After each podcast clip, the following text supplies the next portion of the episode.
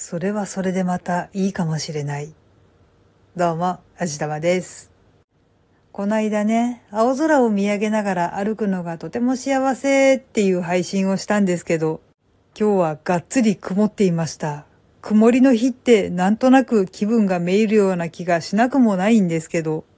いやいや、そんなことはありません。今の時期、街路樹のイチョウがとても綺麗に紅葉、違うな。イチョウの葉は黄色いので応用と言うんだそうですが、それはそれはもうまさに黄金色っていう感じで応用していて、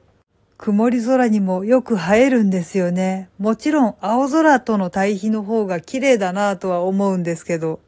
今日みたいにどんよりした空を明るく彩ってくれるイチョウの葉はとても素敵だと思いました。しかも今日は風が強かったので、その金色の葉っぱがたくさん散り落ちてくるんですよね。もうなんかまさに冬の散歩道っていう感じで、それはそれでとても幸せな気持ちになれました。ただね、落ち葉ってね、めちゃくちゃ足元滑るんですよ。ただでさえ肩が痛くてバランスが悪い。そしてさらに私は目が悪い。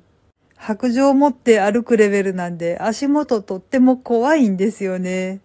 でもやっぱりこうして降り積もっている葉っぱを踏みしめて歩くのはとても楽しい。今はまだ落ちてきたてで柔らかいんですけど、もうちょっとすると水分が抜けてカサカサになってきますね。そうなってくるとまた踏んでる感触が変わってきて楽しいですよね。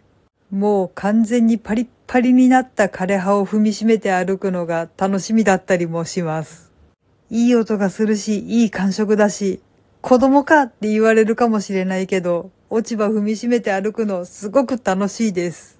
あとね、松葉とかも結構落ちてるんですよ。あれはまたちょっと感触と音が違うんですよね。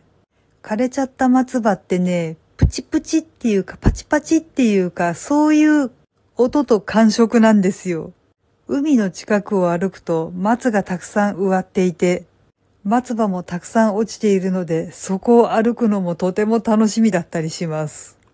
これはもう子供かっていうよりもほとんど不審者の扱いなのかもしれないんですけど、ひたすら松葉をプチプチプチプチ踏みしめて歩くのが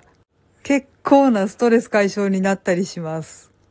でまあ結論としてはあんまり晴れている日よりもちょっとどんよりしてる日の方が枯葉落ち葉を踏みしめて歩くのが楽しいような気がします。なので私は曇っている日もそんなに嫌いではありません。まあもうちょっと言うと土砂降りでも嵐の日でもそれはそれなりに楽しいと思っています。もちろん外には出られませんけどね。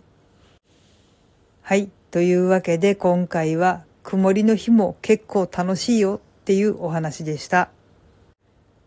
この番組は卵と人生の味付けに日々奮闘中の味玉のひねも姿りでお送りいたしました。それではまた次回お会いいたしましょう。バイバーイ。